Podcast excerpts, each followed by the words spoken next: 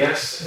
Eh, comenzamos la segunda sesión. Eh, como seguramente vamos un poco más de tiempo, mi intención eh, hasta Andújar será breve. Eh, Francisco Andújar es catedrático de la Universidad de Almería. es, bueno, bueno, está, no hay cadetes aquí, pero bueno, es el gran especialista, todo el mundo lo conocemos, ¿no? pero bueno, es el gran especialista de los militares del siglo XVIII, desde sus inicios, ¿no? su estudio sobre el ejército del siglo XVIII como un ejército fundamental, eh, su libro sobre eh, los militares eh, desde una perspectiva social, ¿no? publicado en el año 91, o incluso pues, su más recientes estudios sobre el sonido del dinero, un libro fundamental para conocer la venalidad o el inicio, sobre todo el inicio de la venalidad que se nos había pasado inadvertido en el ejército del siglo XVIII, y eh, ahora sus estudios eh, se fundamentan en torno eh, a la venalidad, la, también la concesión de honores y títulos nobiliarios y más recientemente la corrupción, algo de, de, entera actualidad también en nuestros días. Así que nada, Paco, te doy la palabra, muchas gracias por aceptar esta invitación y sobre todo por, por poder escucharte ante tu gran maestría en estos temas militares, sobre todo siglo Buenos días. Eh, gracias Antonio por esta presentación eh, inmerecida y gracias a Rafa.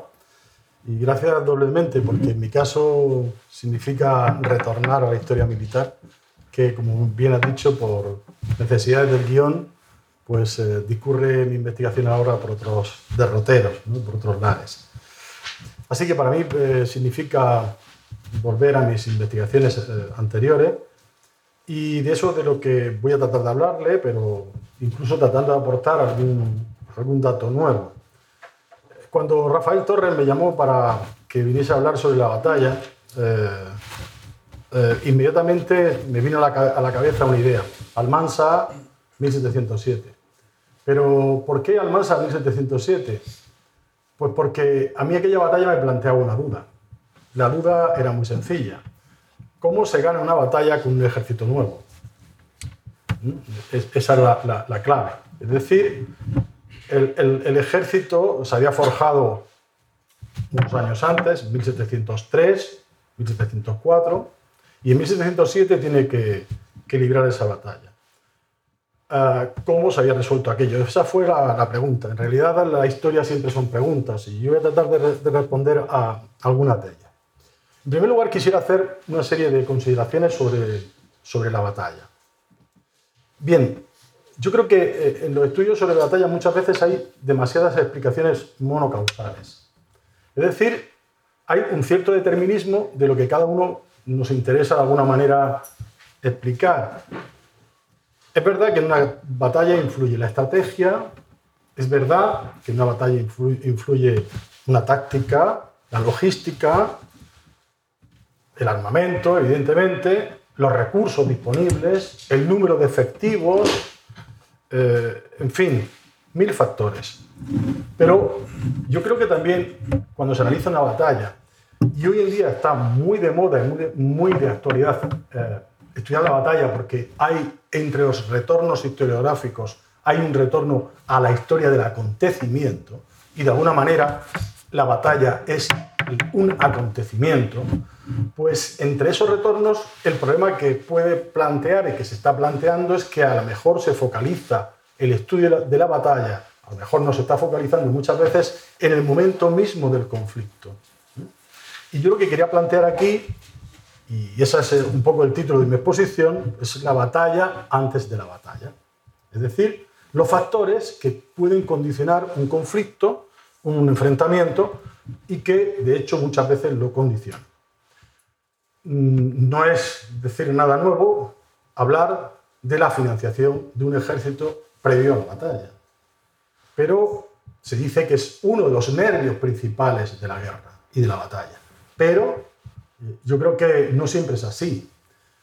Podría poner un ejemplo concreto mm, que también recientemente tuve la oportunidad de exponer, de exponer en Cáceres, a invitación de mi amigo Miguel Ángel Melón, sobre la campaña de Portugal de 1762. Una campaña que en cierta manera acaba con un fracaso cuando es la vez que más dinero se disponía. tal y como demostró el profesor González Enciso hace años. Es decir, había un fondo reservado de mucho dinero, mucha capacidad económica, y luego aquello resulta un auténtico fracaso. Eh, yo en, esa intervención explicaba que, en mi opinión, no se podría explicar la, batalla, la, guerra y 1762 en función exclusivamente de lo que sucede ese año, sino en múltiples factores, como por ejemplo un ejército que llevaba en situación de paz pues, desde las últimas campañas de Italia en 1744. Es decir, eso era uno de los factores, expliqué como 10 factores que en mi opinión influían y lo que trato de, defender es que el análisis de la batalla, si no se hace en contexto, creo que estamos haciendo algo eh, que no responde eh, plenamente a la realidad histórica. Creo que el grave problema eh, que se plantea desde el punto de vista metodológico a la hora de estudiar la batalla es analizarla solo y exclusivamente en función de algunos parámetros y no de la totalidad de los elementos que intervienen.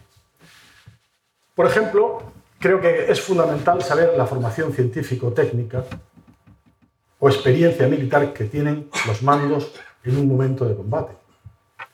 Eh, por ejemplo, creo que es fundamental conocer la capacidad y competencia no solamente de los mandos, sino de los soldados. Es decir, hay múltiples factores que son previos a el, momento en que se produce el conflicto, que se produce la batalla, y que muchas veces condicionan el resultado final. Entonces, eh, mi planteamiento es abordar la batalla desde una perspectiva global. Evidentemente, hoy, como me, va, van a suceder el uso de la palabra, personas que conocen mucho mejor la batalla de Almansa, como Aitor y como comandante Segura, pues evidentemente, por mi parte, es un atrevimiento hasta dar nuevos datos sobre Almansa, pero, o nuevos datos o, profundizar en Almansa. Pero digamos que eh, voy a tratar de profundizar en algunas de las perspectivas que no se tienen en cuenta muchas veces a la hora eh, de analizar eh, en concreto la, la, batalla de Almansa. Como les decía, mi pregunta fundamental era por qué la victoria de las tropas de Felipe V. Mm, evidentemente, para responder a esta pregunta con coherencia, mm, debería de haber estudiado también, o sea, debería estudiar el ejército del archiduque. Es decir, los que intervienen en el otro lado. Y muchas veces volvemos al problema de siempre. La lectura de un conflicto la hacemos siempre, normalmente, desde uno de los bandos. ese es uno de los problemas principales. Eh, como le decía antes, a partir de esa pregunta, mm, a mí me cautivó Almansa por una razón, y es que me pregunté cómo, con tan pocos efectivos disponibles como había en el año 1701, cómo en un periodo de plena reforma y transformación de las estructuras militares, hay que recordar que el sistema, el sistema de grado nuevo que se implanta, las reformas importadas de Francia, se están implantando en 1704 y Almansa tiene lugar tres años después. Se está cambiando absolutamente todo. Se está quitando las competencias al Consejo de Guerra se está centralizando todo en la vía ministerial, se está eh, mm, transformando las estructuras, se están suprimiendo los tercios, se están creando los nuevos regimientos. Es decir, en un proceso de profundo cambio, de transformación eh, de estructuras, eh, sucede esta batalla. Acaba de transformarse. Pero eso no es lo fundamental. Lo fundamental es que hay dos problemas más serios que esos. Y es que cómo, cómo incrementar el número de unidades en un contexto de guerra y cómo financiarlo. Esas son las dos grandes cuestiones que se plantean eh, hacia 1702, 1704 aproximadamente. A partir de ahí eh, se inicia una serie de transformaciones, yo no me voy a detener mucho en ellas porque sería muy, prolijo y les, me pasaría de tiempo y además les, les aburriría, que es lo peor. Y me voy a centrar en las transformaciones que tienen una incidencia directa sobre Almansa, sobre la batalla. Eh, la, primera, la primera, que muchas veces no se tiene en cuenta, mm, sería lo que decía antes de la financiación. La reforma militar, la reforma financiera impulsada por Jean Augy, por el eh, financiero hacendista francés que es el auténtico factotum impulsor de toda una serie de medidas reformistas y sobre todo de búsqueda de recursos económicos. En segundo lugar, la creación de un nuevo ejército. Un ejército que es doble. Un ejército aparentemente de combate y un ejército de élite formado por las guardias, las guardias cortesanas, las guardias de corps, las guardias de infantería españolas y las guardias varonas. Y ese ejército, ese doble ejército, hay que crearlo ex novo prácticamente. Hay muchas dificultades sobre, y estudios, y Antonio José Rodríguez ha hecho estudios sobre ese ejército que heredó eh, mm, Felipe V, pero que, eh, a pesar de esas discontinuidades de, cifras, de diferencias, es un ejército bastante débil, exiguo en muchos, muchos eh, aspectos, y por tanto hay que forjar un nuevo, ejército. Esos son los tres principales retos que tienen una incidencia directa sobre, sobre Almansa. Quisiera hablar en primer lugar de cuerpos que, sobre todo para llamar la atención cuando se hacen cálculos y estimaciones, los cuerpos de la Guardia Real. Cuando se hacen cálculos, a mí me sorprende ver cómo se multiplica, que esos regimientos que luchan en Almansa o en la Guerra de Sucesión se multiplican por 500 efectivos. Bueno, hay uno que tiene 4.000, entre 4.000 y 5.000. Uno, no dos. El regimiento de, Guardia Española de Infantería y el regimiento de Guardia Balonas de Infantería. Eso tiene 5.000. Entre 4.000 y 5.000. Claro, multiplicar por 500 y sumarlos, comprenderán que las cifras totales que salen son erróneas. Eh, son cuerpos que se configuran para que el resto del ejército se mire en ellos. No son cuerpos que van a vigilar solo la seguridad del rey, sino cuerpos de intervención en el campo de batalla. Y van a estar presentes en el Mansa. Las guardias de Corps, aparentemente en, solo en Palacio, pero concretamente las guardias italianas que conoce también David de Maffi están en Almansa.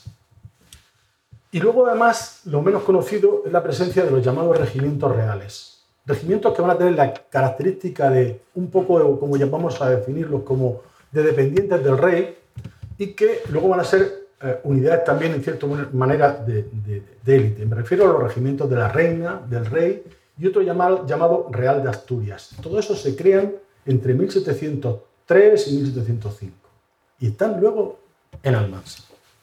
Es decir, que estamos hablando de todas estas unidades se han creado cuatro años, tres años antes de Almansa y están combatiendo. Pero se han configurado de una manera distinta, y aquí quiero incidir, al resto del ejército. La configuración de estas estructuras nada tiene que ver sobre cómo se configura el resto del ejército. ¿Cómo se configura el resto del ejército? Sencillamente aquí no hay grandes innovaciones, siguiendo la misma dinámica que estudió Antonio José Rodríguez para el siglo XVII, es decir, recurriendo al reclutamiento intermediario a los municipios, a los reinos, el reino de Galicia, Navarra, ¿eh? que hagan servicios de hombres, que monten regimientos, recurriendo también a empresarios privados que levanten un regimiento en particular y recurriendo a oficiales reclutadores. Un oficial que, es capitán y que quiere ser coronel, sencillamente se hace una empresa de montar un regimiento, ¿eh? es decir, pues automáticamente se le eh, hace coronel. Incluso se puede hacer coronel directamente a una persona si entrega 500 hombres vestidos, armados y dispuestos para ir a la línea de combate. Por tanto, esa es recurrir a intermediarios y también hay algunas iniciativas de la corona, como es conceder regimientos a cambio de un título nobiliario, Marqués de Casa Pavón, recluta en Jerez, pues coronel, sin problema o quien ofrece vestuario, armamento o soldados. Y no se pueden imaginar las, los cientos de compañías que se levantan por pequeñas empresas de alguien que aspira a ser capitán, ya sea oficial o no sea oficial previamente. Por tanto, esa es la solución de montar un ejército que, en líneas generales, vamos a decir que es un ejército, este segundo ejército no cortesano, que tiene una característica muy clara y es que en un porcentaje muy alto, está formado por gente sin experiencia, sin experiencia militar. Pero es que lo grave es, que esos oficiales inexpertos se suman también a soldados inexpertos. Y eso tiene lugar en un contexto en el que el horizonte es de guerra inmediata, suenan los tambores de guerra, 1702, 1704, Gibraltar, en, un contexto bastante complicado, con falta de pagas y con la posibilidad de la muerte inmediata. Pero, eh, a pesar de eso, el mayor esfuerzo bélico de la monarquía hispánica a lo largo de la Edad Moderna, y he comparado algunos, algunas cronologías con otras, se produce durante la Guerra de Sucesión, cuando más número de unidades se forman ex novo, se crean ex novo. Bien, entonces llegamos al Almansa. Y en Almansa, en mi opinión, para, ir avanzando, ¿qué es lo que sucede? Pues sucede que le estoy poniendo en síntesis lo que voy a tratar de exponer, que tenemos un ejército, vamos a llamar español, por decirlo de alguna manera, un ejército francés que le voy a mostrar que es experimentado, un alto mando básicamente francés. Tenemos la presencia de ese ejército borbónico de élite, como les he dicho antes. Y luego, y es lo más interesante, cómo se articula una estrategia de mando combinado en la formación de brigadas, entre comillas. Faltarían eh, las comillas ahí, en donde se trata de conjugar experiencia con inexperiencia. Ahora voy a tratar de desarrollar esto de forma más precisa. Bien, mm, aquí tienen un cálculo que he podido hacer sobre cuántas tropas envió Luis XIV a España entre 1704 y 1707. Recuerden que en 1709 estos 45.000 efectivos regresan a Francia. Es decir, que se produce la retirada de tropas por parte de Luis XIV en 1709. Bueno, ahí tienen una estimación hecha a partir de, los cálculos de lo que podía, número de hombres que podía tener un, batallón eh, de infantería un escuadrón de caballería, y la aportación francesa es de nada más y nada menos que 45.000 soldados. Si mm, ven las cifras, y le muestro la siguiente diapositiva, fíjense quién combate en, Almansa. ¿Quién combate? Pues un ejército formado por tropas españolas, unos 22 eh, batallones de infantería y según la fuente entre 55 y 62 escuadrones de, caballería y eh, unas tropas francesas eh, formadas por 30 batallones de infantería y 19 escuadrones de caballería. Es decir, una mayor presencia de la caballería española frente a la, francesa. Pero en términos cuantitativos, en términos cuantitativos, ahí tenemos, insisto, esas son cifras, creo que son bastante precisas, excepto la caballería la caballería española en la que se dan cifras mm, diferentes. Estos son los que van a combatir, combatir en, Almansa. Pero creo que, que tengo los dos, ordenadores a la vez, y, pero me gustaría precisar más que quién combate. Realmente están combatiendo ejércitos plurinacionales de múltiples naciones presentes en, en Almansa en el ejército del archiduque, muy conocido, pero fíjense, en el ejército de Felipe V encontramos a flamencos, italianos, lógicos, un territorio de la monarquía hispánica, hasta ese momento, irlandeses y españoles. Pero es que entre los franceses tenemos a regimientos franceses, tenemos al propio regimiento de Berwick, que es irlandés, el regimiento de Reading, suizo-alemán, y un regimiento balón de Miro Messi. Bueno, es un ejército, como pueden ver, bastante eh, complejo, bastante complejo, pero que hay que mandarlo. Y yo creo que en, el tema del mando está una de las claves explicativas de, mm, de Almansa. En el tema del mando, vamos, antes de pasar al mando, una precisión que quería desarrollar. Eh, ¿Quiénes son esas tropas de naciones? Pues tenemos las compañías de guardias de Corps, el regimiento de dragones de Mahoni, los de guardia de infantería, y aquí quería detenerme en esto, en regimientos españoles viejos y nuevos, porque eso es lo que quería plantear. Hay viejos y nuevos. Eh, viejo se refiere al ejército de los Austrias, de Carlos II, herencia de segundo, y nuevos son todos creados a partir de 1703, 1704 o 5. Es decir, que esa es la confluencia de, eh, de tropas. Sin embargo, observen en la siguiente imagen Los regimientos franceses se caracterizan por ser, en su inmensa mayoría, justo lo contrario que los españoles. Son los regimientos que tienen una cierta experiencia militar. Hay eh, regimientos formados en el siglo XVI, aunque la mayor parte de los regimientos, buena parte de ellos, pues son prácticamente las dos últimas décadas del siglo XVII, particularmente con una fuerte presencia de regimientos que participan en la Guerra de los Nueve Años.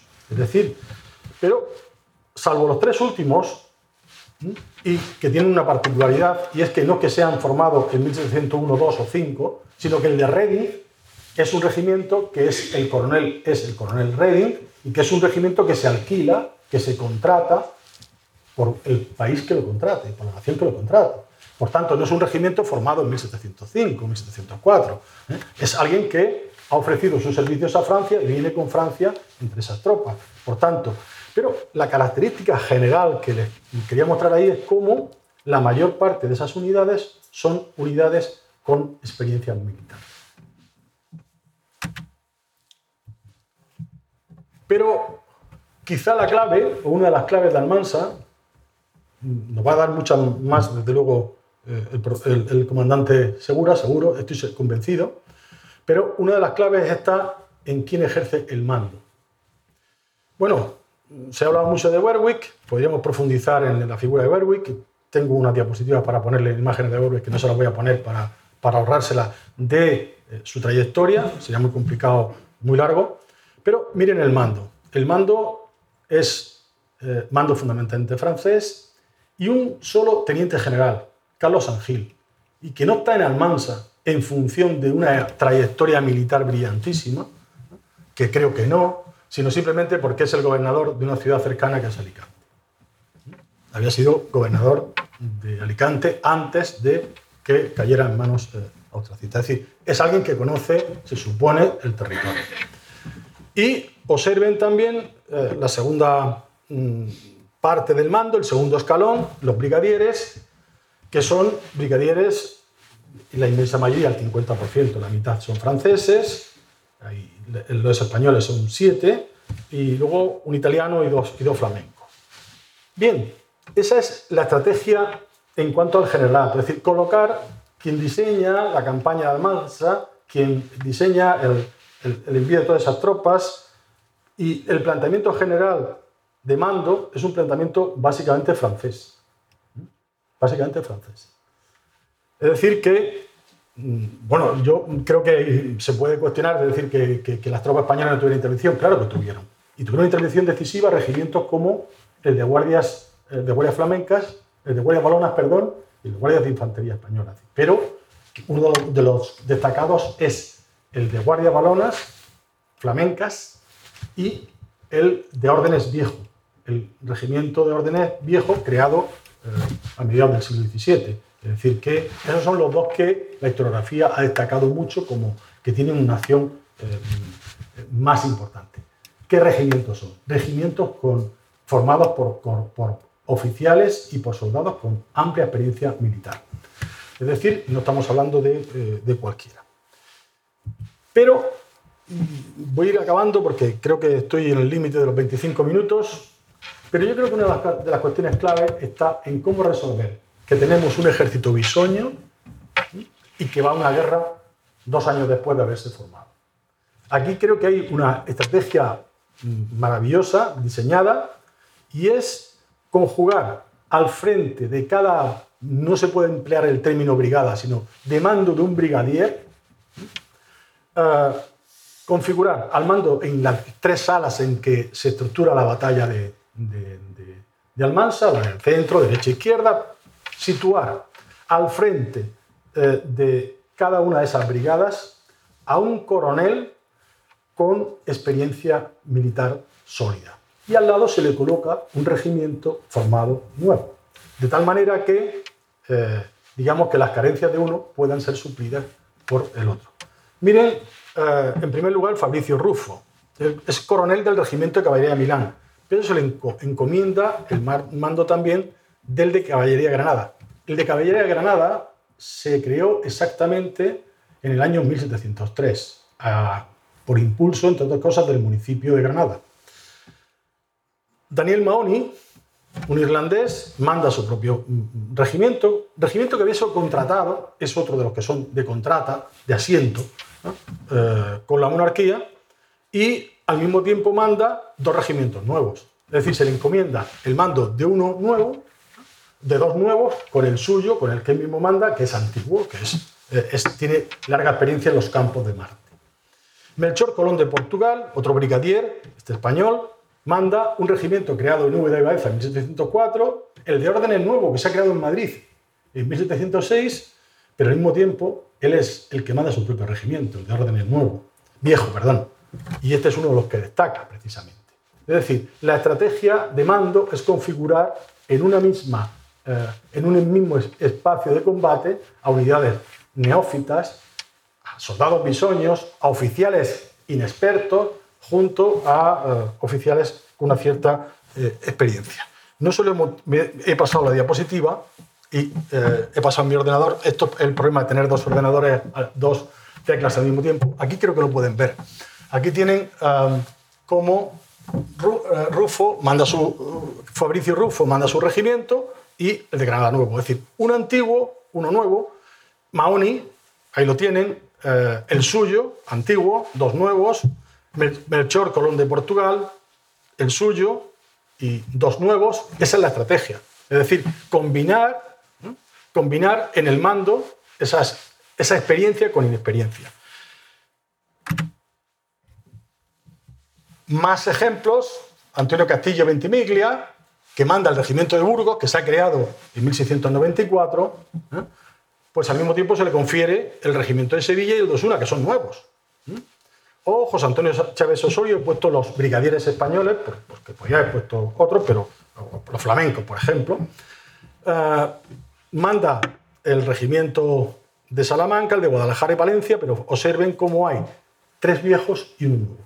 Esa de alguna manera, es una de las formas de, las formas de resolver eh, el problema del mando en la batalla de Almansa. Y es una de las formas también de resolver que la mayor parte de ese ejército nuevo, borbónico, que se había forjado, carecía de la mínima experiencia militar para luchar contra eh, el ejército del archiduque Carlos de Austria. En cualquier caso, lo que sí quería decirles, que, y concluyo, es que aunque esa sea esta pequeña parcela de, esa no batalla o de la configuración previa de la batalla, lo que sí quería decir que para conocer a fondo mucho más y sería lógico comparar como cuál es el sistema de mando y cuál es el ejército del archiduque de Carlos que pone el Liza en esa batalla. Porque la mayor parte de la, historiografía ha resaltado que era un, ejército sin un mando muy unificado, con muchos problemas eh, entre ellos, con muchas disensiones y con demasiado conflicto y que fue también uno de los condicionantes de esa batalla. En cualquier caso, eh, como pueden ver, lo único que quería demostrar con este ejemplo concreto del mando de los regimientos que participan en Almansa es que cualquier estudio sobre batalla debe ser un estudio, un estudio de contexto de batalla más que de la batalla en sí. Muchas gracias.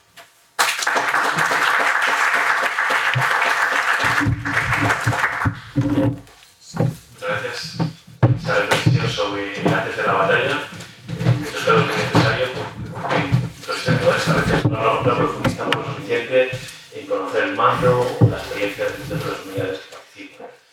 Eh, ahora pasamos eh, una buena presentación, mientras va poniendo el, el PowerPoint, eh, de Aitor eh, Díaz Paredes.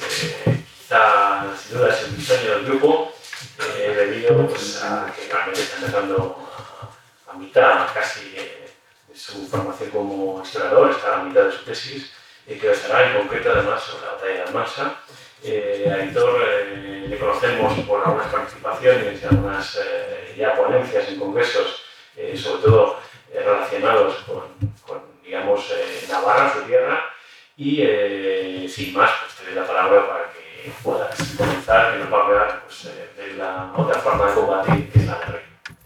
muchas gracias Antonio. Eh, ¿Se me escucha bien? Muy bien. Mm, voy a dar una charla inédita porque yo o hablo sentado o hablo moviéndome, pero aquí tengo que estar de pie, quieto. Entonces intentaré no gesticular mucho, que es la razón por la cual suelo hablar estando sentado. y no girarme más de la cuenta. Bien, el tema del que voy a hablar, como ha dicho Antonio, es el de la guerrilla. Como podrán imaginar, cuando he utilizado este término, lo que he hecho ha sido, bueno, reducir algo que es mucho más amplio. Cuando hablamos de guerrilla, al menos en mi caso, de lo que hablamos es de las formas no convencionales de hacer la guerra y del empleo, en especial en la Guerra de Sucesión Española, en el escenario español, del empleo, como decía, de unidades, algunas profesionales, otras muchas bisoñas, y otras, en muchas otras ocasiones directamente de milicias, de guerrillas y también en ocasiones de directamente bandidos, lo cual le da un toque de partida novelesco y que creo que es divertido, lo cual ya más no se puede pedir a la historia. A la hora de plantear esta ponencia, que como han podido ver forma parte de un tríptico de, intervenciones en torno a la Guerra de Sucesión Española, y a propósito en especial de la batalla de Almansa, me parecía muy interesante al ver que Germán Segura a continuación nos va a hablar a la perfección de cómo tiene lugar la batalla y al ver también eh, que el profesor Francisco Andújar de lo que nos ha hablado ha sido, como han podido ver, de quiénes hacen esa batalla en el ejército borbónico, me parecía interesante contar cómo es la guerra de sucesión española más allá de las grandes batallas. Unas grandes batallas que pueden contarse con los dedos de una mano y unas grandes batallas que, y siguiendo lo que decía el profesor Wilson sobre el mito de la batalla decisiva, son batallas decisorias que no es lo mismo que batallas decisivas. Y creo que es el juego interesante que, de partida eh, merece tener en cuenta. A la hora de abordar este tema, lo que he hecho ha sido hacer un, bueno, utilizar la bibliografía europea y ver cómo los historiadores modernistas británicos, franceses y de otros países de Europa planteaban la guerra en el siglo XVIII, desde la historiografía clásica, por supuesto la literatura militar de la época, a prácticamente la actualidad. Y lo que he visto ha sido el primer problema, que es el problema de la compartimentación historiográfica de la guerra. Es decir, una guerra grande, una guerra hecha por los grandes ejércitos, por profesionales, una guerra científica que tiene esa culminación o ese éxtasis en la gran batalla, y luego, de una manera más secundaria, en un segundo cajón, esa pequeña guerra, esa guerra hecha por partidas, eh, integrada a base de escaramuzas, de pequeñas batallas, mm, de ataques a las líneas de suministro, de ataques a las líneas de comunicación, a los ejércitos enemigos, y ya en un tercer escalón estaría la guerrilla. La guerrilla entendida como la guerra hecha por el pueblo en armas. Esa guerra irregular que todos asociamos inevitablemente precisamente a la guerra de independencia pero que de alguna manera es una realidad preexistente a esa guerra de independencia y que podemos ver muy bien 100 años antes en la guerra de sucesión española, en el escenario español siempre, recordemos. Y que además eh, me lleva, a raíz de esto, a encontrar una, una ausencia en la narrativa, en esa narrativa de contar batallas, que a fin de cuentas es lo que nos ha traído a todos hoy aquí esa ausencia de la narrativa, esa falta de contexto que ha aparecido continuamente en las anteriores intervenciones, se ve muy bien en, una anécdota que, me ocurrió y siento utilizarla, pero me pareció mm, casi providencial. Conocí a un señor de Estella, como no puede ser de otra manera, de mi pueblo, que sus padres eran de Almansa. Y se enteró de que estaba haciendo una tesis doctoral sobre la batalla de Almansa. Y este pobre hombre fue al pueblo y me trajo el póster de la, bueno, de la batalla de Almansa que hemos podido ver anteriormente, de, si mal no recuerdo, Buenaventura Ligli, un póster a escala, precioso, y me hizo una pregunta.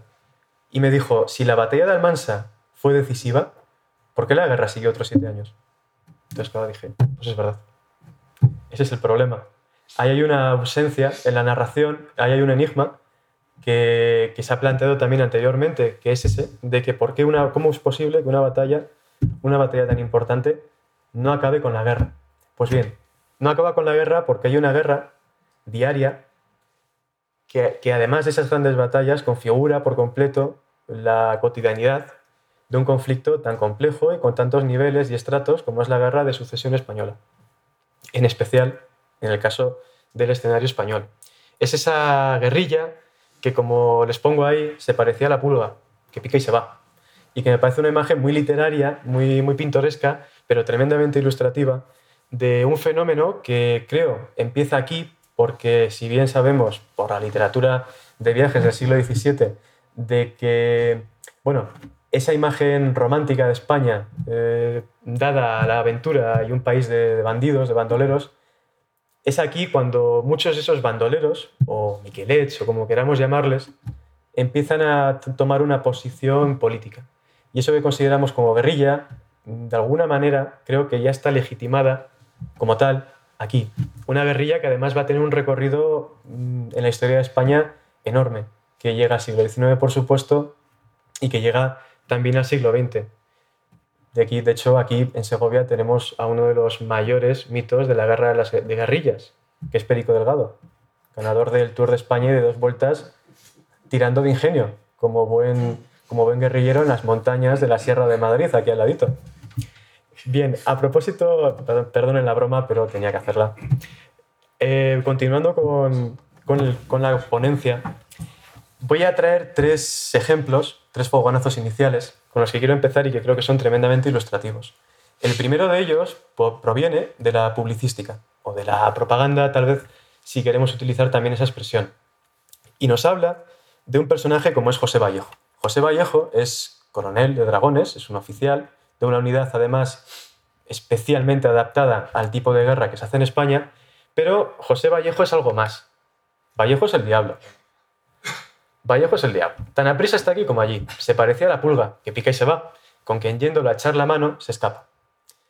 Creo que está este extracto de un, de un panfleto borbónico que nos habla de ese héroe, de ese héroe que tiene lugar y que surge en una guerra que es muy dada a las individualidades por una serie de peculiaridades sociales y geográficas que vamos a ir viendo a continuación, encarna muy bien el personaje del que quiero hablar, pero también encarna muy bien algo que, me ha surgido mientras preparaba la charla, que es eh, esa dualidad entre el militar y el soldado o oficial no profesional, pero no profesional en el sentido de esos regimientos que se levantan de bisoños, de los que hablaba Francisco Andújar, sino directamente de esas tropas irregulares, milicianos, y que hacen una guerra y aquí viene lo interesante, y ahí es donde empieza a verse cómo esa compartimentación entre guerra grande y guerra pequeña y guerrilla carece de tanto sentido,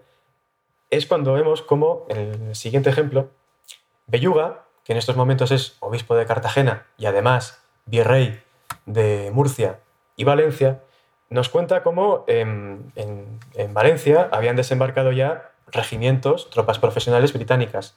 Y estas tropas se disponían a invadir, perdón, a invadir el, reino de Murcia. De hecho, Cartagena se había perdido y la situación era crítica. Estamos en verano de 1706, momento en el cual parece que Castilla se puede perder. De hecho, Madrid acababa de ser, si mal no recuerdo, este día liberada, o el día anterior, pero obviamente eso Belluga no lo sabía. Y Belluga nos cuenta cómo, mientras espera a los refuerzos que vienen de Andalucía, nos cuenta cómo, amén de esas tropas británicas que están llegando a la ciudad de Murcia, vienen con ellos esa muchedumbre, ese enemigo sin rostro que contrasta con ese héroe con nombre y apellidos que veíamos anteriormente, que era José Vallejo, pero que viene a ser esa otra cara de la misma realidad. Sencillamente ahora recurrimos a una fuente que, como es la documentación interna del Estado, que lógicamente nos está hablando de cara, bueno, es una información interna y entonces nos está planteando el problema de la siguiente manera. Nos dice Belluga, yo no sé estos enemigos de dónde sacan la gente, que la juntan a millares para ofendernos y acá, para defendernos, nos cuesta gotas de sangre juntarlo. Claro, hace alusión no solo a las tropas británicas que están aproximándose, sino también a los miles de miguelets que se han sumado a, a esas tropas británicas y que están ya en el campo de Murcia. Precisamente un ejemplo de esta misma campaña, porque como van a poder imaginar y observar, he escogido ejemplos que son precisamente de los meses anteriores y de la campaña anterior a la batalla de Almansa. En el siguiente ejemplo, que también viene de otro tipo de fuente, como son las memorias, en este caso las memorias del duque de Berwick, Berwick nos cuenta muy bien cómo él fue capaz de ganar la campaña del año 6, del verano y el otoño, en una campaña en la cual parecía que todo estaba perdido, que el ejército austracista había penetrado a través de Extremadura y Salamanca por, por, Portugal, a través de Portugal, y que también había llegado a la zona de Guadalajara y bueno, Madrid había sido ocupada. Y lo que encontramos aquí es muy interesante porque Berwick nos dice cómo él, sin plantar batalla, fue capaz de ir acosando sistemáticamente al enemigo hasta expulsarle a Valencia. Y nos cuenta cómo lo hizo. Lo hizo con las tropas borbónicas, pero también lo hizo con los pueblos de Castilla. Asaltaban a cuantos se rezagaban del ejército y detenían a todos los correos. Entre las partidas que enviamos tras ellos y los campesinos, mataron a más de 300 rezagados e hicieron 200 prisioneros. Esto es un ejemplo muy concreto, por las relaciones de hechos que lógicamente exageran, como hemos visto también, eh, gracias a la intervención de Antonio, se llega a hablar de 10.000 prisioneros. Es una cifra que, bueno, puede ser verdad, pero lo dudo. Pero lo que nos está hablando es de cómo, hasta qué punto esa sociedad civil, ese pueblo, esas milicias, o en este caso directamente ese campesinado, es capaz de tener un rol activo en la guerra. De manera que esa compartimentación establecida entre una gran guerra, que es la que verdaderamente tiene grandes consecuencias, y una guerrilla hecha por, bueno, pues por campesinos, por milicianos, que tiene una menor, bueno, que tiene unas connotaciones incluso negativas, propias de un país subdesarrollado, otro tipo de cuestiones que ahora mismo también creo que voy a poder desmontar para el caso de España, insisto, esas diferencias, esas categorizaciones se desdibujan. Y creo que eso nos lleva a repensar la pequeña guerra. Lo hago a través de preguntas, que considero que es el método más didáctico que puede haber. Y en el primer la primera cuestión, lo que hago es preguntarme si estamos ante una forma a la. Bueno, esto es recurso a la historiografía francesa, una guerra a la húngara, una guerra tártara, una guerra bárbara. O si por el contrario es una forma incluso moderna de combatir. Me explico. Cuando uno maneja la historiografía europea, francesa, británica, continental, eh, lo que solemos encontrar es como mm, el caso de la guerra en España la guerra de sucesión se ignora. Cuando uno lee las grandes eh, monografías sobre la guerra en el siglo XVIII, España prácticamente no existe. Y la guerra de sucesión española es la guerra que tiene lugar en Blenheim o, en Malplaquet, pero no la que tiene lugar en España. De ahí que la historiografía bueno, europea en su conjunto, cuando habla de este tipo de guerra, habla de una guerra que se hace por parte de territorios subdesarrollados, territorios que no pueden competir en igualdad de condiciones con un ejército profesional en el campo de batalla por una inferioridad numérica y también tecnológica, de recursos en general, y que tienen que recurrir a ese otro tipo de guerra para poder plantar cara a ese enemigo superior. Esto bueno, es aplicable en el este de Europa, es aplicable por supuesto en América, pero creo que este no es exactamente ese caso. Es más, me atrevería a decir que precisamente, y ahí voy al segundo, al segundo interrogante, que también encuentro muy repetidamente, esa influencia oriental, esa influencia de la guerra que se hace en los Balcanes, de esas unidades que tienen su origen en las guerras que tienen lugar en el este de Europa, pueden ser los húsares, por ejemplo, la más, la más celebrada, pero en líneas generales unidades de infantería y de caballería ligeras. Esto es cierto, hay una influencia y muchos ejércitos occidentales adoptan este tipo de unidades pero como les pongo ahí también, yo creo que la guerra de, de sucesión perdón, en España es una guerra endógena. Mm, hay una presencia extranjera. Pero, y vuelvo al primer, al primer punto, esa presencia extranjera precisamente yo creo que dota de modernidad a la guerra de sucesión. Y voy a explicar por qué. El empleo de unidades profesionales de los soldados, bueno, franceses, unidades francesas o unidades británicas, cuando vienen a España lo que hacen es no solo... Eh, lo que podríamos pensar sería que las unidades de milicias, eh, los miguelets, son el tipo de unidades que hacen ese tipo de guerra, porque son las unidades que conocen el terreno y que se adaptan a ese terreno. Pero lo que encontramos es que las unidades europeas, que no tenían ningún tipo de experiencia en la guerra en la península ibérica y que de tener experiencia probablemente la habían tenido en otros puntos de Europa que poco tenían que ver con hacer la guerra en el interior de Aragón o de Valencia o de Castilla, llegaban aquí y eran capaces de adaptarse con una naturalidad pasmosa a unas condiciones para las cuales teóricamente no estaban preparados ni entrenados, y además de saber adaptarse también no solo al medio físico, sino al entorno social y de movilizar apoyos por parte de la población local y de actuar con esa población local. Entonces, lo que, entendemos, lo que entiendo yo, por, al menos es mi caso, es que lo que tenemos aquí es una guerra internacional, mundial y local. Y que precisamente por eso lo que, lo que encontramos aquí es que las unidades extranjeras lo que hacen es adaptarse al terreno. Y creo que eso es precisamente una señal de modernidad, porque el pragmatismo y la capacidad de improvisar soluciones y de adaptarse a un territorio que no tiene nada que ver, por ejemplo, con Flandes, es algo muy interesante. Y es distinto porque, bueno, es la guerra que tiene lugar en España en el siglo XVIII, la única guerra de, que tiene lugar en España durante el, siglo XVII y el siglo XVIII, me refiero al conjunto de España, por supuesto, no a la frontera con Cataluña, y es una guerra distinta, no es una guerra propia de un país subdesarrollado, que necesariamente tiene que ser así. Es así por otra serie de condicionantes, sociales y geográficos. De ahí que esa pregunta, la tercera, que nos lleve también a reflexionar sobre la debilidad del Estado o por el contrario sobre unas fronteras fuertes, que parece una contradicción, pero yo creo que no lo es. Me voy a explicar también en esto. Esa debilidad estatal existe y lo ves cuando estás en el Archivo Histórico Nacional y manejas los legajos de los territorios fronterizos, como pueden ser Aragón o Navarra. Y ves que en estos territorios eh, amén de los servicios que conceden los reinos, por ejemplo, el reino de Navarra, con, de levantar tres regimientos, lo que encuentras es que las poblaciones, pequeñas poblaciones fronterizas de la Merindad de Sangüesa, de la Ribera de Navarra, son capaces de prácticamente autodefenderse, levantar pequeñas milicias de una manera improvisada, muchas veces fruto de cuestiones preexistentes, de rivalidades interregionales, pero también a modo de acciones de represalia y que en muchas ocasiones también se llevan a cabo con pequeños destacamentos, en este caso sería de tropas francesas.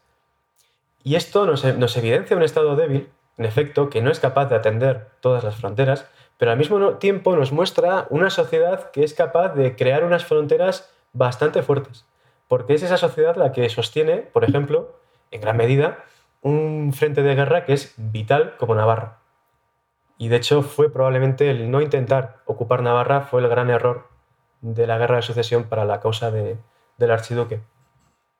Esto nos lleva, por último, a una cuestión que también he encontrado precisamente en la bibliografía europea y que plantea nuevamente una dualidad que creo que es muy interesante. La historiografía europea, y en especial francesa en este caso, plantea un concepto, que es la guerra de las vacas. Es esa guerra de las vacas, esa guerra menuda, esa guerra hecha de pequeños ataques a pueblos vecinos, robo de ganados, políticas de tierra quemada, pero a pequeña escala. Esa guerra en apariencia insignificante, que tiene lugar en la guerra de sucesión. Pero lo que a mí me parece interesante de verdad es esa otra guerra, y aquí uso una cita extraída de un de las memorias de un oficial británico que combate en España durante las guerras napoleónicas, pero que creo que es especialmente ilustrativa también y aplicable a la guerra de sucesión, que es la de esa guerra a cuchilladas. Es decir, una guerra que es algo más que una, bueno, que una guerra dinástica que genera un vacío de poder y que a su vez ese vacío de poder permite que el bandidaje, que, bueno, que el Miquelet tenga un margen de acción superior al que tenía anteriormente. Esa guerra a cuchilladas tiene un componente de odio interregional, de disputas, rivalidades que venían de antes, un odio al francés, muy marcado en los territorios como Cataluña y Valencia, un desprecio al portugués, un rechazo frontal a la intervención extranjera que ocurre especialmente en Castilla, y por supuesto también un componente religioso añadido, que si uno recurre a la publicística le lleva a la reconquista, a esa expulsión del infiel, en este caso del protestante, que viene para poner a un rey, como es el archiduque, que a fin de cuentas está siendo puesto en el trono por los ingleses y por los, bueno, y por los hugonotes y por los neerlandeses, enemigos de, esa idea de España que empieza a encarnar ya Felipe V, y que, insisto, nos habla de una guerra que por lo tanto tiene unos unas connotaciones que van más allá de una guerra dinástica, que es una guerra transversal que afecta al conjunto de la población y que tiene unas motivaciones que de alguna manera ya empiezan a ser modernas y podemos empezar a ver pequeños destellos de, bueno, de un sentimiento identitario, de un sentimiento patriótico, del surgimiento de pequeños héroes, como vamos a ver a continuación. Todo esto tiene lugar en la geografía de la violencia. La geografía de la violencia es el hecho diferencial español. Es decir, hacer la guerra en España es distinto. No puede ser una guerra como la que tiene lugar en Centro Europa, por una serie de cuestiones que que son obvias, pero que muchas veces, incluso la historiografía especializada, pasa por alto. En primer lugar, la baja densidad de población, que es un problema endémico de España, pero que evidentemente en la España del antiguo régimen era, si cabe, más importante. Las grandes distancias, grandes distancias que se ven además acentuadas tanto física como psicológicamente por la ausencia de importantes ciudades y de una red urbana tupida como la que podía haber en los Países Bajos o en Alemania. Las dificultades orográficas. No hace falta mayor explicación en este punto. En, además, en un frente que es que va desde el Pirineo Aragonés hasta Cartagena y que experimenta movimientos pendulares desde Cataluña hasta Portugal y de vuelta al Mediterráneo. Entonces, esas dificultades orográficas, añadidas además a esa ausencia de vías fluviales navegables que podían acelerar la llegada de recursos, tanto materiales como humanos, y por supuesto la climatología extrema, sabemos de batallas, o sea, bueno, más que batallas, campañas que tienen que ser interrumpidas, como la de Berwick en 1704, cuando penetra en Portugal debido al extremo calor que había en Portugal en los meses de, de verano de aquel año.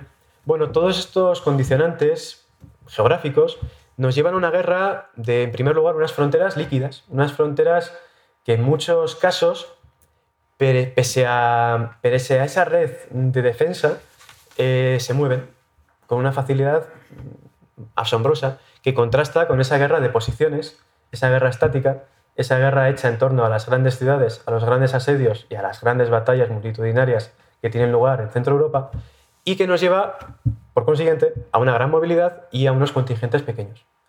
La guerra que tiene lugar en España se hace con muchas menos tropas que la guerra que tiene lugar en Flandes. Y esto inevitablemente favorece el recurso a la población civil, amén, por supuesto, es algo que se retroalimenta, amén de que la población civil tenga unas motivaciones que tal vez en otros territorios de Europa no tenga. Entonces, este juego nos explica muy bien que, que en España una batalla como Almansa, y probablemente Germán Segura me, me corrija, pero si mal no recuerdo, sumando ambos bandos, es improbable que podamos hablar de una guerra de unas 50.000 unidades. O sea, una batalla de tal vez 50.000 unidades demasiado.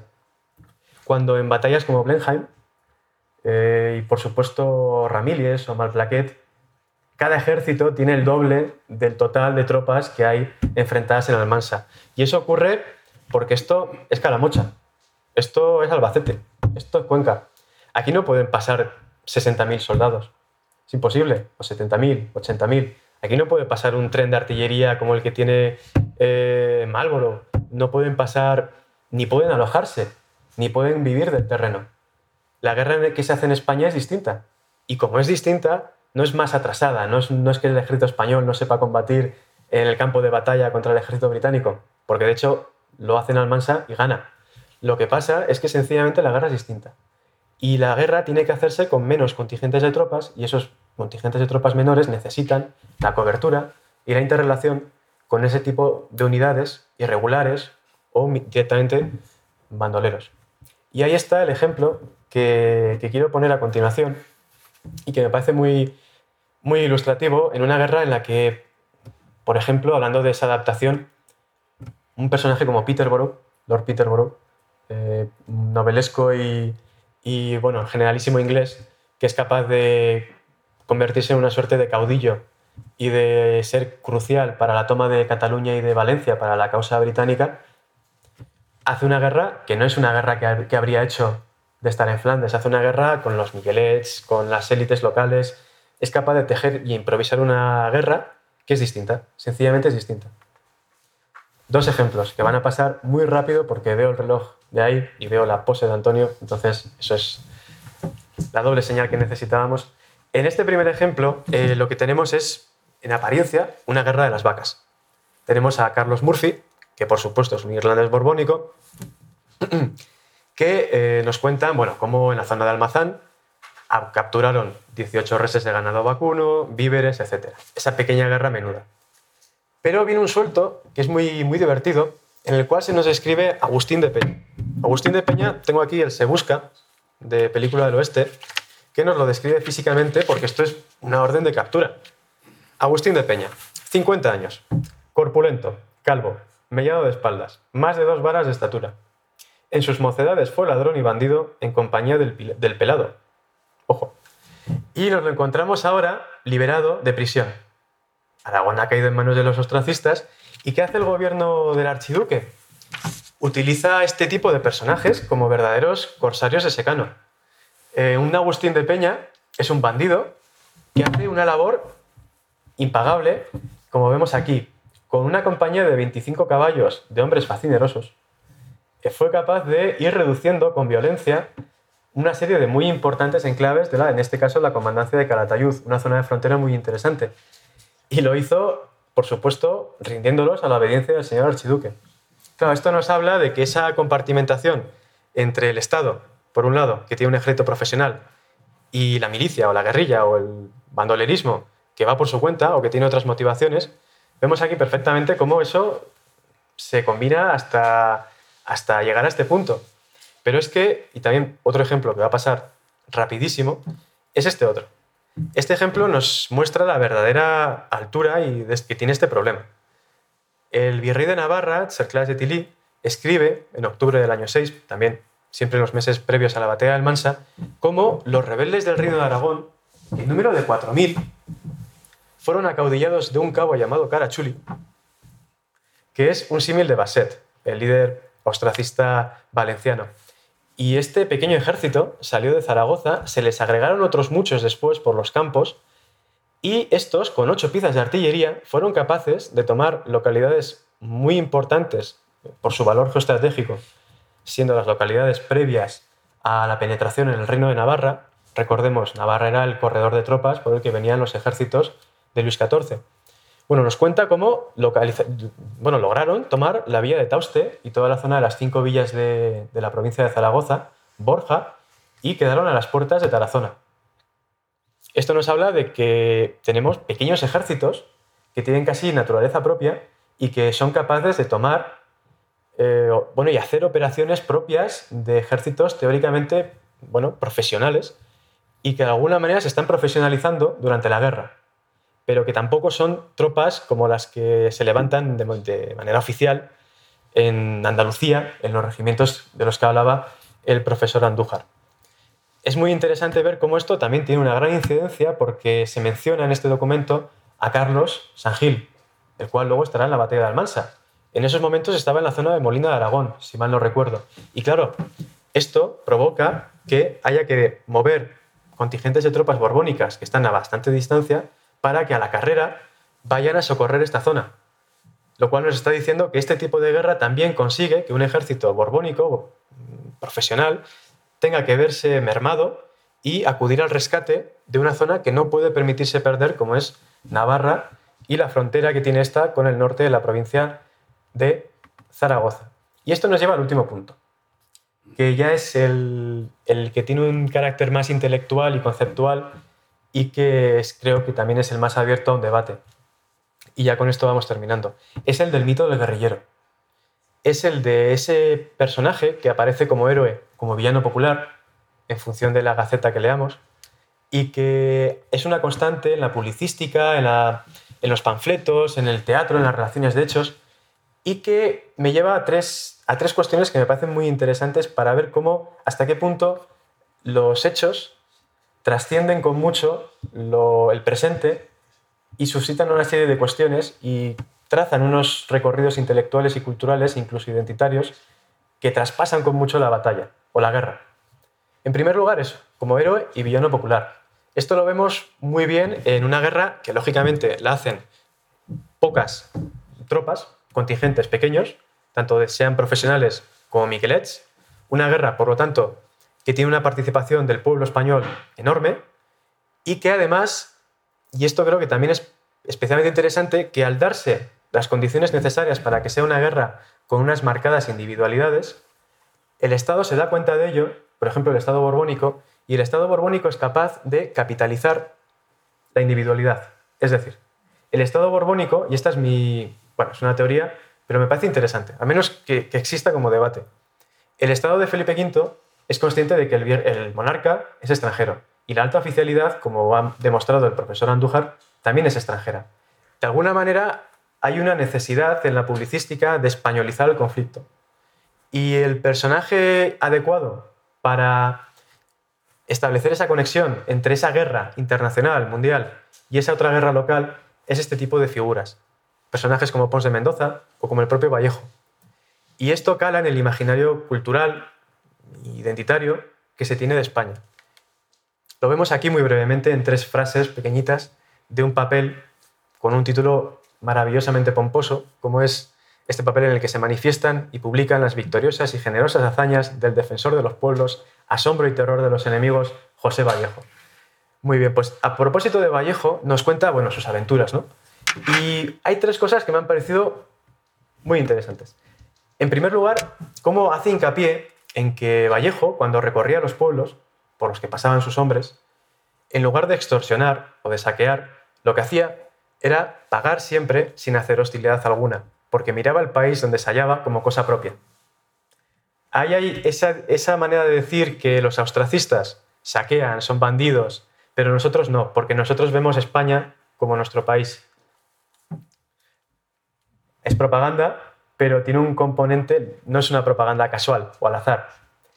En segundo lugar, nos cuenta cómo al enfrentarse al enemigo se hallaba el ejército español en las vecindades de Alcalá de Henares y el archiduque, bueno, estaba allí, en Alcalá, sin novedades, sin noticias. Y entonces Vallejo, con sus hombres, en un golpe también muy novelesco, capturó un convoy. Y en este convoy iba dinero y cartas. Ese, dinero y esas cartas iban para Felipe V. O sea, la roba y se las da a su rey. Pero el resto de cosas, que era ropa, que le había regalado a su mujer, posesiones más de tipo emocional, como buen caballero, se las devuelve. Y eso nos lleva nuevamente a ese otro toque de, ese personaje novelesco, ese personaje caballeresco, que es algo más que un bandido. Y aquí se pone fin a, esa, a esta charla que en, más, en una media hora consigue que en una frase todo cobre sentido. Nos dice este panfleto que Vallejo es más que un bandido, porque pone en precio a su cabeza los ostracistas, lo cual va contra toda buena regla y política militar, porque no es un bandido, sino un fidelísimo vasallo de su rey los austracistas dirían lo contrario de los otros, ¿no? Pero me parece muy interesante ver cómo, ya con las conclusiones, y termino, cómo en primer lugar la propuesta que les hago, que es integrar esa pequeña guerra en ese todo que es la gran guerra, en ese contexto necesario para conocer cómo funciona la guerra de sucesión española y ver también cómo la sociedad de la época es capaz de organizarse cuando el Estado falla y cómo ese Estado es pragmático también consciente de sus debilidades y permite la que creo que es la definición de la guerra de sucesión española, que es la de una guerra coral. Una guerra en la que los actores son múltiples y en la que todo el mundo tiene un papel, tanto el ejército como la población civil o esa población paramilitar. Y ya, por último, esa, esa pregunta, que es una putada por mi parte, pero es, ¿es ¿es una primera guerra de independencia? Como hacen los ingleses cuando se refieren a la primera guerra peninsular. Bueno, creo que hay un primer romanticismo. Creo que hay un recorrido intelectual en esa figura del guerrillero que nos empieza a hablar de una identidad española y de una manera de ver a España, tanto para los españoles como fuera de España. Todo a través de esos personajes que, como José Vallejo,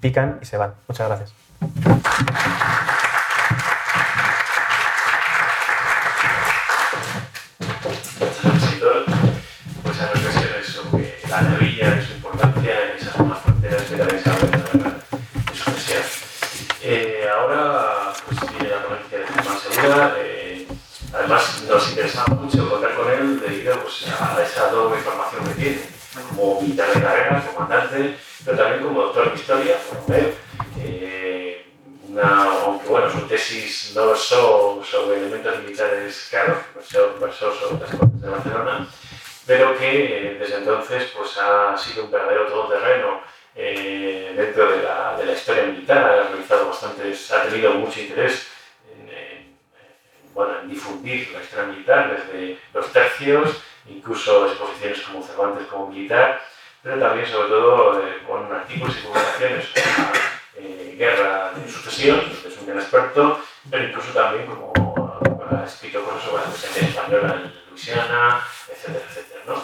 Le doy la palabra eh, Germán y nos va a ver además de, digamos, la otra cara de la moneda. ¿no? Si Francisco Andújar nos hablaba de todo lo que llega antes de la batalla de Almansa, eh, Germán nos va a hablar de la batalla de Almansa. Sí. Muchas gracias, Antonio, por la, presentación. La verdad que sí que me he convertido al final en un todoterreno y voy haciendo lo que me encargan, lo que puedo, de la mejor manera que, que puedo.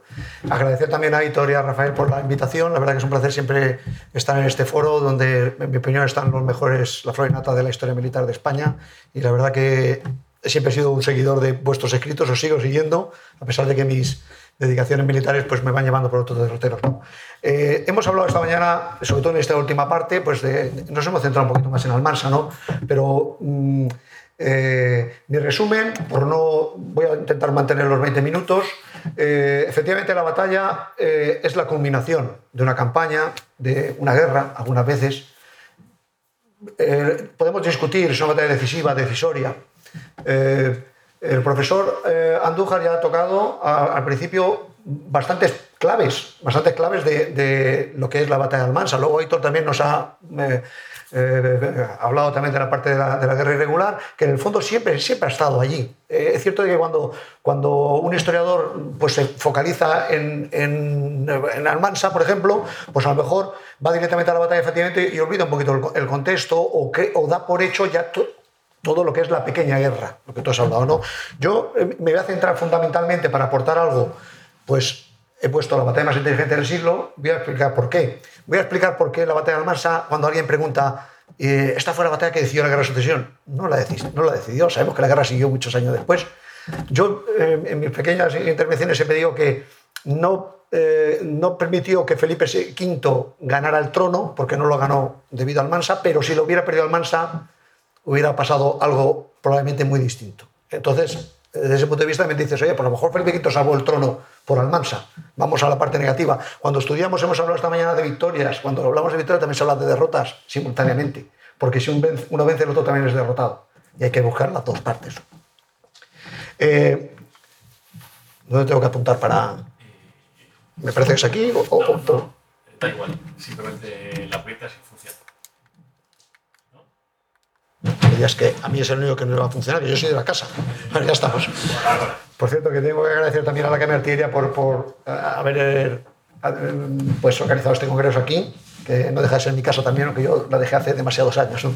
Bueno, yo no voy a meterme lógicamente en esto, solamente voy a pasar por encima cosas que ya hemos tratado, ¿no? que es el tema este de la revolución militar. Vale, hablando de revolución, hablamos de evolución, porque aquí esto es permanente, la tecnología va avanzando, lógicamente, y la forma de combatir cambia. Sí que es cierto que a principios del siglo XVIII ha cambiado mucho con, respecto a, a- los tiempos de los tercios. Pues tenemos una evaluación de- del del armamento individual que fuerza despliegues lineales, un elevado número de efectivos efectivamente en los ejércitos, aunque en España, como ha explicado Viereito, los contingentes no fueron tan grandes como el resto de Europa, porque la geografía española lo impedía, porque no se podía vivir en España con contingentes tan grandes, las ciudades de entonces podían tener 30.000 habitantes, que era lo que podía tener el ejército, el ejército borbónico tenía 25.000 en Almansa. Entonces estamos hablando que estamos hablando de grandes ciudades, sin contar que hablamos de combatientes con todo lo que iba detrás de los ejércitos, que nunca hablamos de los no combatientes. Hay serias limitaciones logísticas, todos lo entendemos, dificultad de mando y control, lo ha hablado también fundamentalmente también el profesor Andújar. Claro que sí, hay una inseguridad todavía en el empleo de armas tácticas, no sabemos cómo funciona, hemos, acabamos de reclutar un montón de gente, casi no han disparado, hemos hablado también a lo largo de la mañana. Y luego hay una realidad que es la indecisión en la, capa- en la campal. Es difícil que nadie se la juegue en una batalla. Las batallas al final son choques en los que, como pasó en Malplaquet, pues vaya victoria, victoria pírrica. Es que eh, no, no he conseguido casi nada y encima la mitad de mi ejército pues, ha ido, a, tengo, tengo que estar inoperativo durante un montón de meses. Entonces, eso da eh, prioridad a la guerra de plazas, sitio y a las acciones irregulares que eran permanentes, ataques de destacamentos, ataques a los convoys, retaguardias, eh, sobre, sobre todo los depósitos, porque ya en esta época tiene que haber depósitos, la caballería en España, lo dice Berwick en su memoria, nada más llegar a España, los caballos holandeses, alemanes e ingleses comían aquí hierba y se morían al tercer día porque la hierba española no le gustaba. Le gustaba la hierba nutritiva de su país. Entonces en España tuvieron que eh, tener depósitos preparados para este tipo de caballería. La comedia española lógicamente comía de todo, pero nosotros ya sabemos que comemos otras cosas. Hablamos de la reforma borbónica, lo ha dicho también el profesor, pues hubo una serie de reformas, es decir, es un ejército nuevo, el que encontramos en Almansa, en la parte borbónica. Pensemos, hemos hablado del ejército austracista. El ejército austracista en Almansa, había ejército austracista. El ejército austracista eran fuerzas inglesas, fuerzas holandesas, fuerzas portuguesas. El ejército austracista se creará un poco más tarde, cuando ya empieza el modelo, el archivo que decide, tengo que tener un ejército yo, tengo que hacerme un ejército español mío, porque no hubo ni un español, que yo sepa, en el bando, eh, en la batalla de Almansa, en el lado aliado. En cambio, sí que hubo catalanes, valencianos y aragoneses en el bando borbónico. ¿De acuerdo? Para hablar, eh, entrar ya un poquito en el tema de la batalla, que es en lo que me voy a centrar. Hay unos movimientos, efectivamente, ahí he puesto más o menos la cronología de lo que fue la guerra. Estamos ya a mitad casi de la guerra, ha habido muchas cosas por en medio. Pero bueno, estamos en el primer momento, en la primera pulsación austracista para llegar a Madrid, que la clave era que el archivo que fuera reconocido, y acaba la guerra cuanto antes. En Europa van pasando otras cosas. Entonces, efectivamente, llega un ejército, se concentra en Madrid, pero eh, eh, el, ejército francés, en ese momento, Felipe V, que ha tenido que escapar del sitio de Barcelona a través de Francia, entra por Navarra, parecía realmente que su casa estaba perdida. Él se junta con sus tropas en Jadraque y al final, llorando, como dicen las memorias, pues al final consigue que sus ejércitos se apieden de él y deciden que van a morir con él, a donde sea. Bueno, está Berwick y están ya actuando todas estas partidas que hablan de Vallejo, de Bracamente, de Cereceda. Cereceda coge un convoy portugués a la altura de Villacastín. Están, están mm, rodeando de alguna manera, impidiendo que este ejército se sienta cómodo en Madrid. De forma que al final, gracias a una serie de maniobras de Berwick, consigue canalizar. Berwick fue un, un gran, luego hablaremos de él, si la batalla es la batalla más inteligente del siglo, es gracias a Berwick, fundamentalmente. Él tenía unas herramientas y las, las utilizó. Las utilizó él para hacer de Almansa su obra maestra en el arte de la guerra.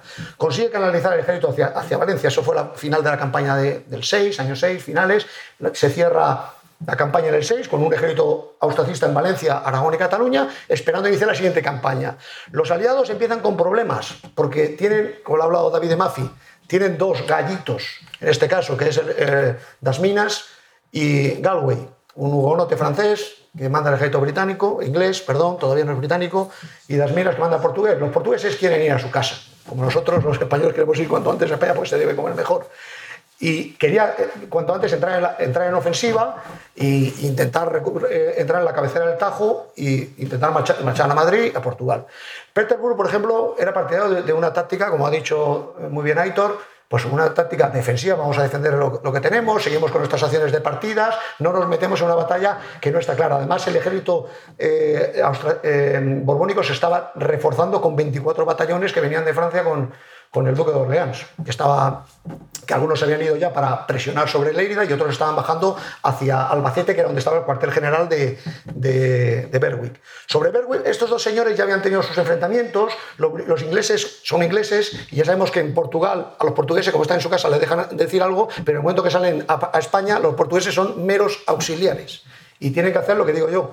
Pero claro, las minas era más antiguo, en teoría, que Galway, entonces eso lo llevaba muy mal. Encima, Galway que perdió un brazo en el sitio de, Badajoz y por supuesto culpó a Das Minas porque no lo ayudaba. Bueno, había sus, pequeños piques. Luego, en cambio, en el, en el, ejército borbónico el alto mando estaba controlado por Berwick, ya sabemos que es un hijo bastardo de Jacobo II, bueno, es un señor prestigioso, ahí está, muy joven. Pensemos que los otros tienen sesenta y pico años y este tiene treinta y, 30 y, 30 y pocos, ¿verdad? Tiene 34 en la batalla. Luego hablaremos un poquito más de Berwick se organizan las típicas operaciones de inicio de campaña que se sabía que se iba a empezar muy temprano porque ya, decía Berwick, están eh, eh, requisando eh, carros para empezar a llevar pituallas hacia los puestos que van a servir en la, la, vía logística del ejército austracista. Hay grandes movimientos, los, en esta lucha de partidas Cereceda consigue en cerca de Novelda capturar un batallón entero británico, el, batallón de Montendre, que el mismo Berwick cuando se enteró dijo no puede ser que un escuadrón de españoles, que eran 60 hombres, se hayan capturado a 500 ingleses. Eso no me lo creo, tengo que ver. Efectivamente los capturó. Berwick llegó a decir en sus memorias, estos, gente, estos grandes, no suelen, eh, si hacen alabanza, lo hacen para ellos. Es difícil que alaben a gente y aparte un Cereceda que entonces era coronel, pero tampoco era un señor muy conocido. Eh, decía que Cerecera era el mejor partisano de Europa. Decía, y luego dijo más cosas sobre él. Todas las operaciones, efectivamente, el Alicante era el puerto mm, logístico de los aliados, de ahí desembarcaban sus tropas, se iban concentrando en la zona de. En la zona de. A ver si sale el puntito la olla de Castalla, que es así al este de Onteniente, se iban concentrando, hay una serie de movimientos, hasta que al final el Consejo de, el Consejo de Guerra australista decide efectivamente vamos a entrar en la cabecera del Tajo porque la reina me ha obligado, dice que tenemos que acabar la guerra cuanto antes. Aquí vemos un problema de dinero y los ingleses les interesaba acabar cuanto antes. Petersburg no estaba de acuerdo, fue sustituido, el archivo de Carlos dijo aquí os dejo, yo me voy a Barcelona y ahí dejaron a Galway y las minas a, intentar algún tipo de operación para coger la cabecera del Tajo.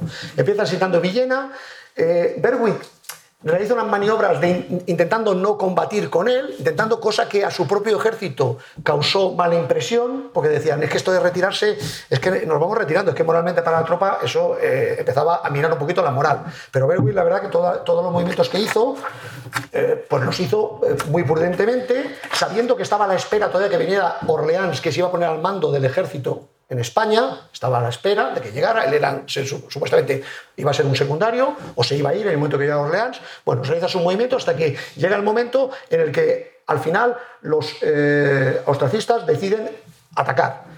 ¿Por qué? Porque en el Consejo de Guerra dijeron, si se me junta el Duque de Orleans, ellos tienen un destacamento que se ha ido a Llora, tienen a todos sus forrajeros, que eran los que se dedicaban a buscar vituallas, desplegados. Es el momento de atacar porque en el momento que llegue Orleans llegará con más tropas, se empezarán a reforzar más y luego no vamos a pasar.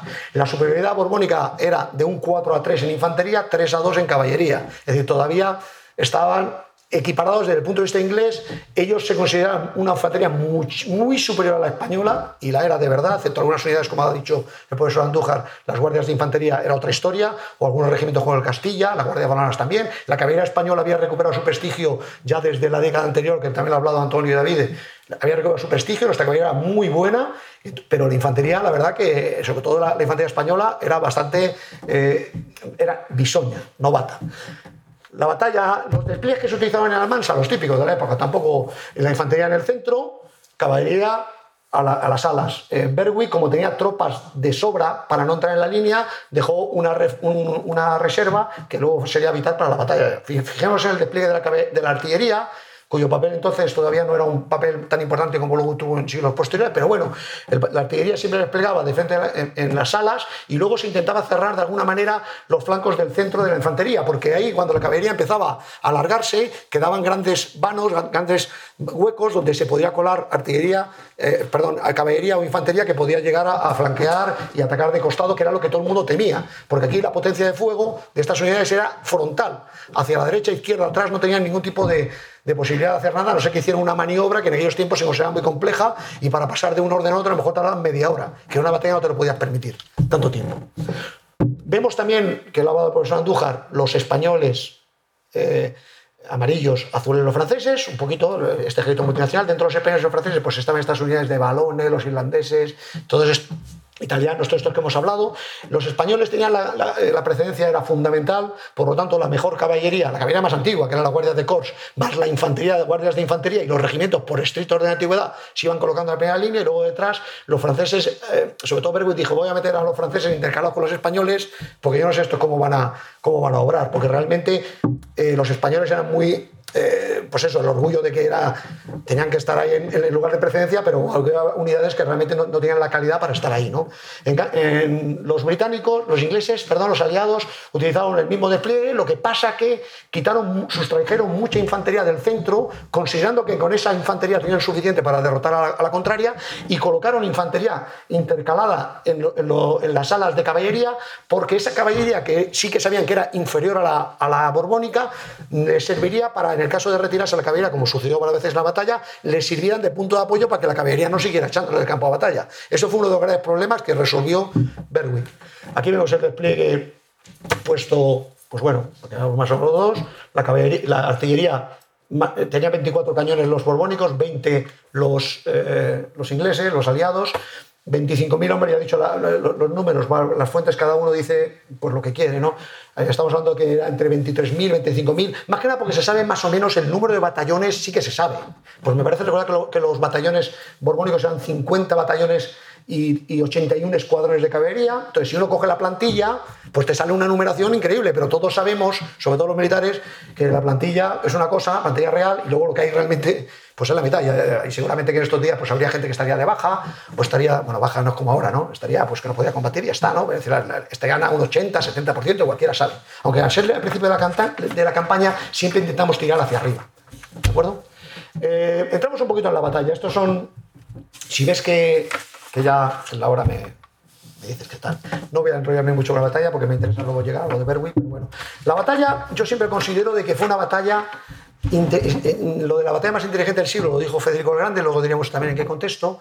Pero fue una batalla, eh, cuando, cuando uno estudia muchas batallas se da cuenta de que, sobre todo los ingleses, por ejemplo, en la batalla de Trafalgar, siempre es la frase famosa de Nelson, yo doy mis planes, pero cuando empieza la batalla, que cada capitán haga lo más propio de su, de su honor y espíritu militar. Es decir, que llega un momento que tú no puedes controlar. Y ahí va a salir lo que salga. Tú puedes tomar tus planes antes y es muy difícil que en medio de la batalla puedas tomar decisiones el jefe, me refiero al jefe, porque el mando control no es como ahora que vamos con walkies y vamos con, móviles, existía el, el ayudante de campo, pero eso tardaba en llegar las órdenes y mientras llegaba daba la orden, la entendía o la quería entender y ejecutaba lo que decía, se había pasado media hora que la batalla se había acabado. Pensemos que la batalla de Almansa se decide en media hora. Empieza a las 3, 4, 4 y media está decidida, 5 alcance, se acabó la batalla. Es una batalla que se decide en media hora. Media hora. ¿eh? Eh, la batalla empieza. Empieza la artillería disparando, como siempre. La caballería inglesa pues se cabrea un poco porque le están disparando haciendo un poquito de bajas, o que eh, ya saben que en esa época no te podías agachar porque eras un cobarde, estas cosas, quedabas ahí aguantando el fuego.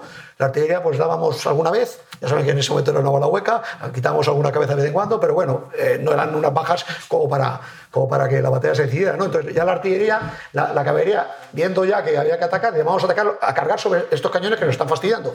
Cargan, fijémonos que el ala derecha borbónica, los borbónicos aquí son los de, los de arriba, eh, se habían colocado además detrás de un pequeño torrente, es decir, que tenían que, la caballería tenía que pasar por allí para, para atacar.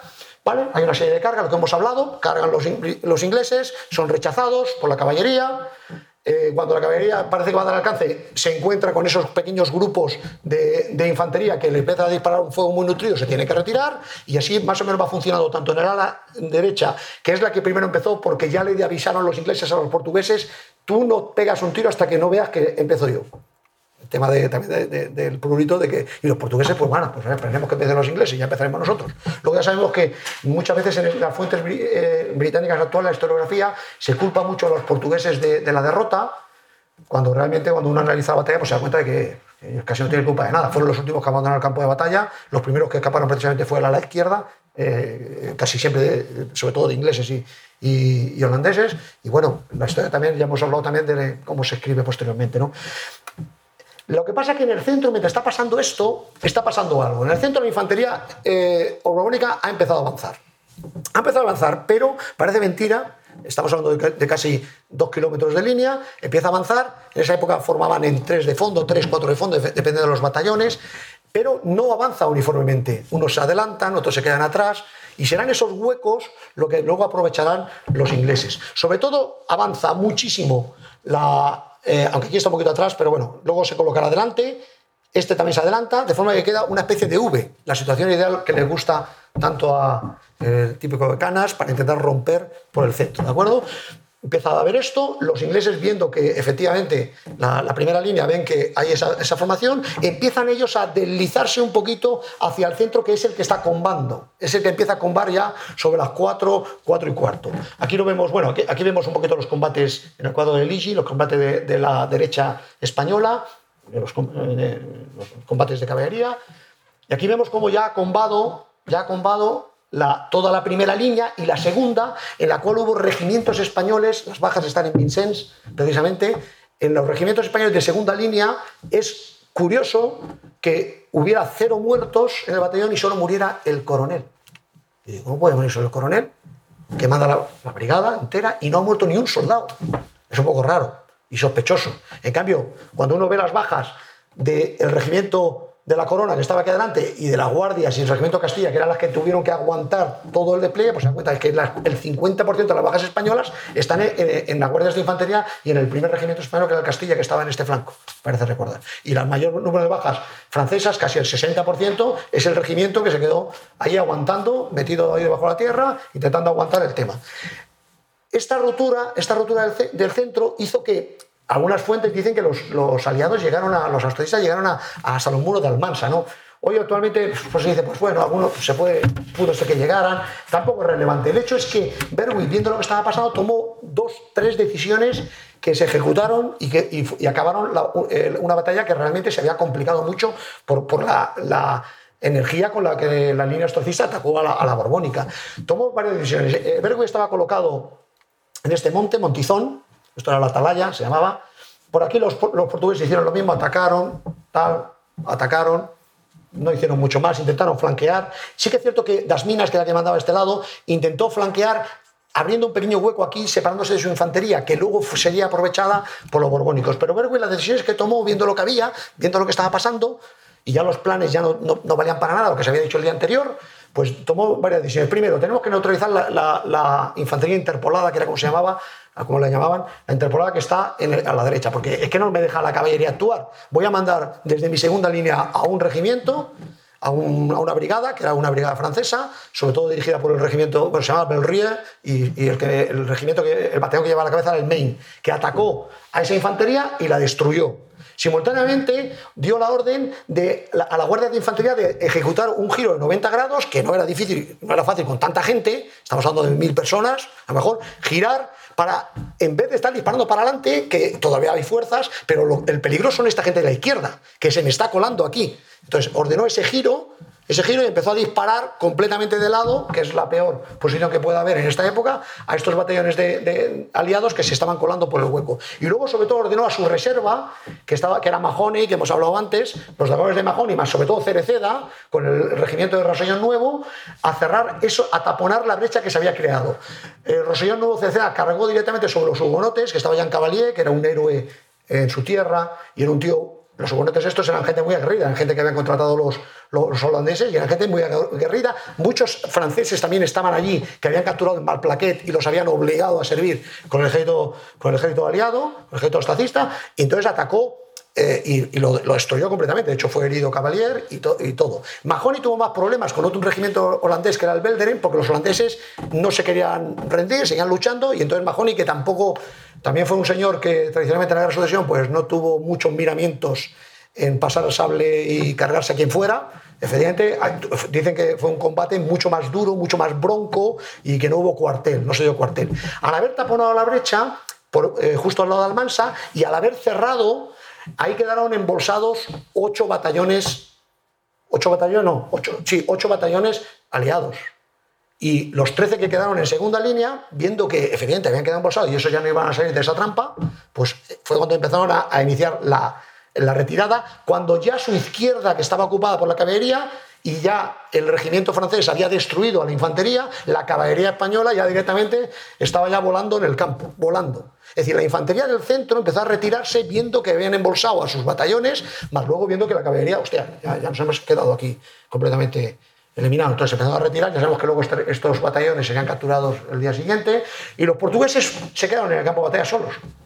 De hecho, los, batallones, los escuadrones eh, de la derecha borbónica cruzaron todo el campo de batalla para atacar de flanco a los portugueses, que se de- defendieron muy bien, según dicen todas las fuentes, menos las inglesas, todo dice que muy bien, ahí siguen luchando, siguen luchando hasta llegar a la casa de los pandos, que ya de- decidieron, morimos aquí o nos rendimos. Los españoles le dieron buen cuartel, dicen las fuentes, entonces los portugueses rápidamente pues, se ofendieron. La clave de, la batalla, en, en parte numérica, eh, es decir, esta batalla que fue el 25 de abril acabó la campaña del 7 y casi del 8.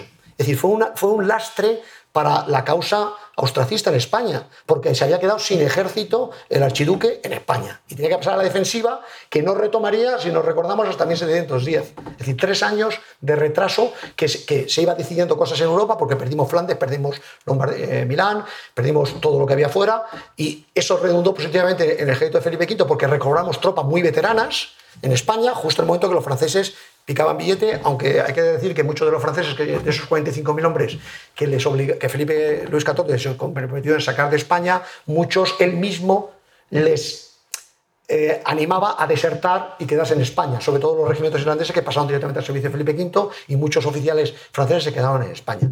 Eh, cuando llega el ejército estatista a Tortosa, es que no queda nada. Ese ejército de 18.000 hombres quedaban, pasaron revista, parece recordar que eran 4.000 hombres, no había nada, ¿dónde está ya? Se, se ha desvanecido el ejército, toda Valencia conquistada, Aragón, presión, tal. Eh, y con esto ya voy a terminar, porque ya es la hora y ya nos tenemos que ir a comer. Aquí vemos eh, este cuadro también famoso, en el que Berwick pues, está tomando decisiones de Montizón. Fíjense en el humo de la batalla, porque hemos hablado del humo. Es que era, era una prueba que tenía mucho humo. ¿Qué puedo ver ahí?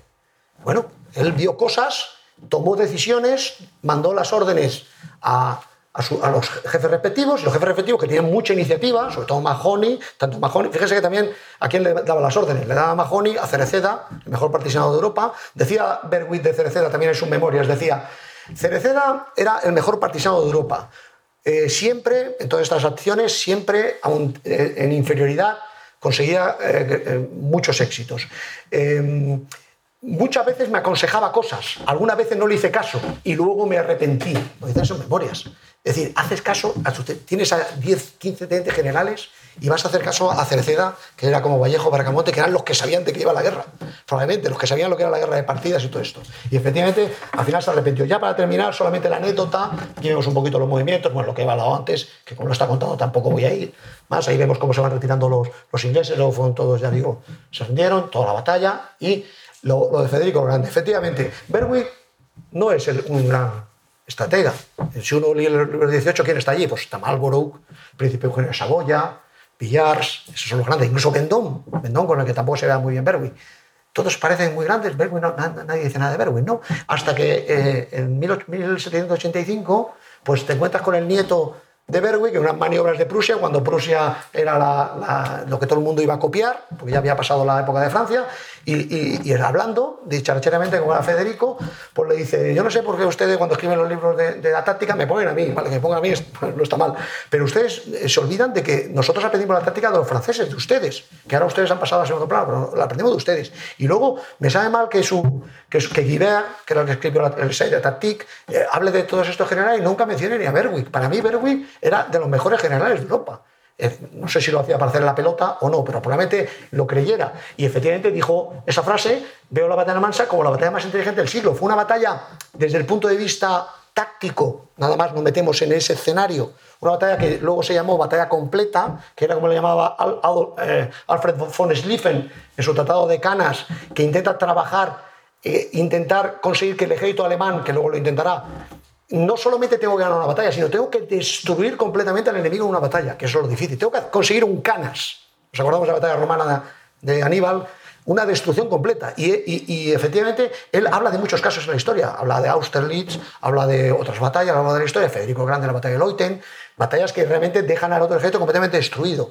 Pero no habló de Almansa. Y probablemente no habló de Almansa, eh, von Schlieffen, no porque no supiera que existía Almansa, y a lo mejor es una batalla, una batalla eh, ejemplar, porque él basaba el precepto de que siempre el ejército que ejecuta esa maniobra era inferior mm, de número que el contrario. Es decir, tiene todavía más éxito que un ejército más pequeño consiga destruir completamente al, al otro. Por eso Almansa no entra en este paradigma, pero para el periodo de la época, una batalla realmente que elimina un ejército no existe en toda la guerra de sucesión. Blenheim Quizás, pero bueno, ahí había más recursos. Ahí había más recursos que se podían realizar el ejército. Pero aquí es un ejército que queda fuera de combate tres años.